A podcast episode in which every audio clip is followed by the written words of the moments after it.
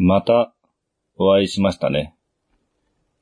今年の夏はいろいろと大変で、夏休みも短いんだか長いんだかわからない状況でしたね。8月の後半の夏休みがなくなった小学生もいましたが、1学期中に授業ができなかったからという理由もわからなくはないんですけど、そもそも夏休みって夏場の暑い時期に通学するのは効率的にも安全的にも好ましくないってのがあったと思うんですよね。そうでなかったら、まるまる1ヶ月休む理由もわかりません。8月に通学できるなら、もっと夏休みを均等に1年間に振り分けた方が効率はいい気がしますよ。もしくは1年の授業を前半に集中させて、後半は全部休みとかね。この際だから、夏休みの見直しをした方がいいですよね。無駄ですよ、夏休みなんて。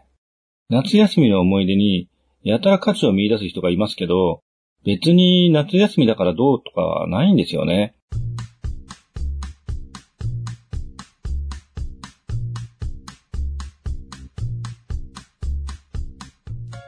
実際海やプール、夏祭りは学校があろうがなかろうが参加することは可能ですからね。夏にも通学させることで、冷房など設備投資の必要性に説得力が出てきます。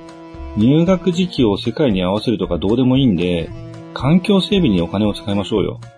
夏休みの宿題というと、読書感想文を思い出すんですけど、読書感想文の宿題って今でもあるんでしょうか？読書感想文というのは、本来読んだ本の感想を書くものですが、どうしても物語のあらすじを書いてしまうというのがありました。割と読書感想文あるあるで、そうならないように気をつけましょう的なことも言われていた気がします。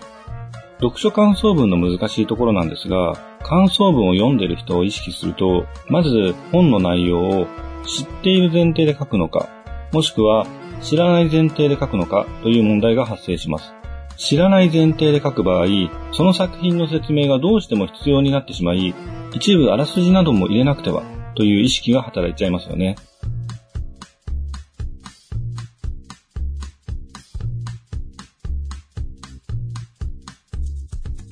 改めまして、夕闇堂の根岸です。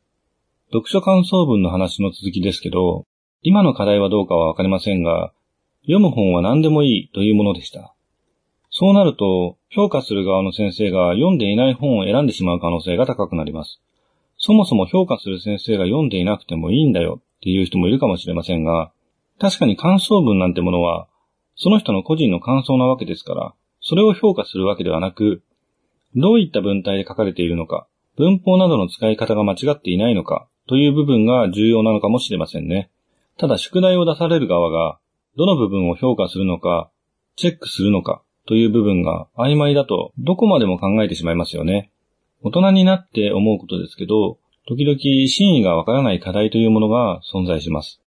この課題に対してのリアクションを見るという部分も必要なのかもしれませんが、正直それを見てどうするのかとも思うんですよね。いろいろな反応があって面白いなとか思うんでしょうか。課題はそれをこなすことで、もしくは見直すことで何らかの成長が見込めるものでないといけないと思うんですよね。教育者ではないので知りませんけど。正直、読書感想文のあらすじ問題に対しては、読んだ本のあらすじを書けるということも、実は技術が必要で、感想文ではなく、あらすじを何文字以内で書いてくださいという課題でも、十分文章力などの向上が見込めるものですよね。感想の部分が大事だというのなら、同じ本を読ませる。あらすじは先に共有しておく。ということが大事だと思うんですよね。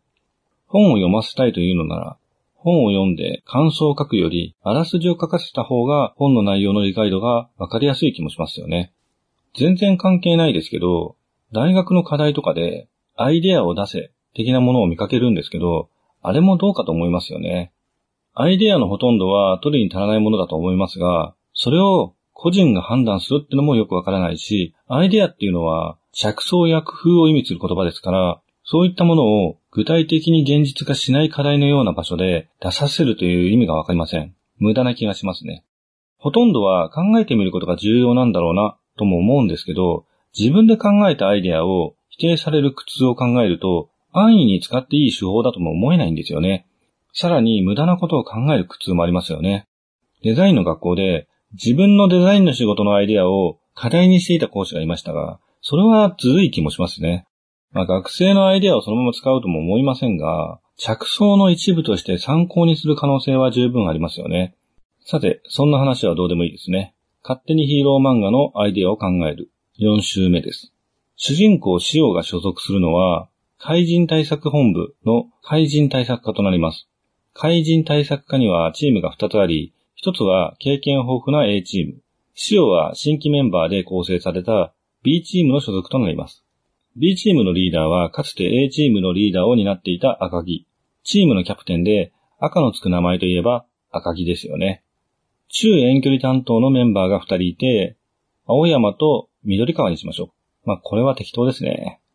オペレーター担当はピンク担当の姫路。こちらも適当ですが、名前が桃太郎とします。男の子ですね。桃がつく。ピンクって桃色ですよね。桃というとピーチ。ピーチというとプリンセスピーチ。ピーチ姫です。ということで、姫路。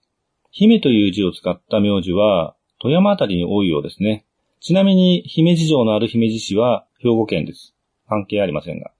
オペレーターなので、怪人のそばには行かないという理由から、この時点ではまだ男性がオペレーターをしています。でも、このキャラクターは残念ながら本編の進行上、怪人化ウイルスに感染してしまいます。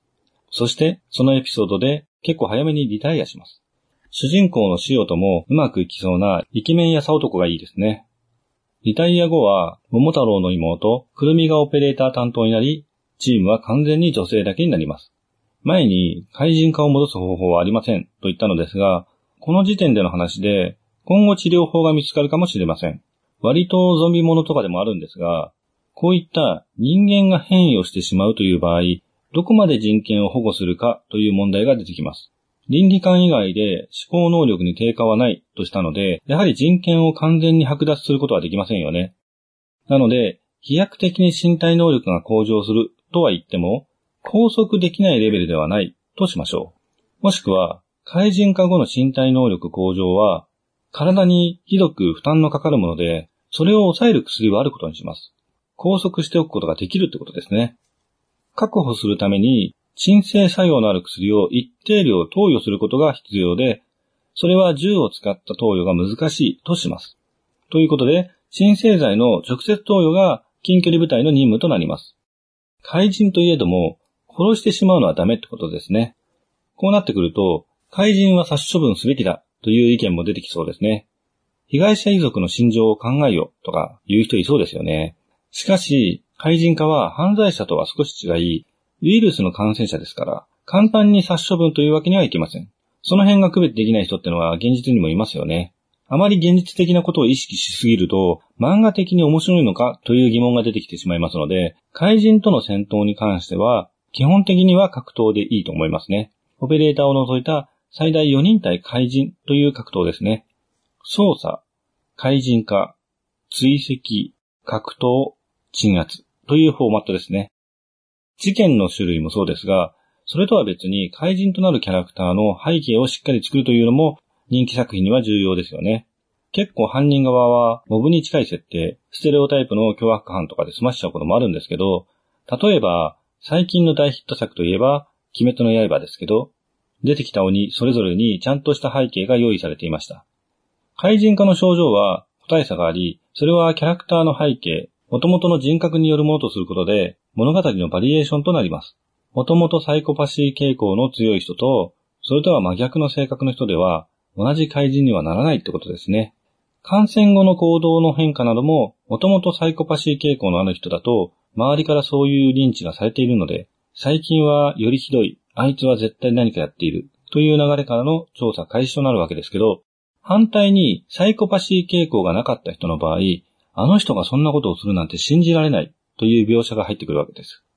サイコパシーとは反社会性行動を好んでする人のことではなく、行動に社会性を変えている人を指すことが多いですから、もちろん好んでする人もサイコパスと言えるんですけど、もっとマイルドな状態でも、その傾向があると判断できますよね。そして、その傾向が急速に振り切ってしまうという症状がウイルスの影響なわけです。具体的に言うと、それまで可愛がっていた飼い犬を、ある日うるさく吠えたので処分したとかですね。しかも、ゴミ袋に入れて可燃ゴミとして出されているとか、それに対して何も感じている様子がないとかですね。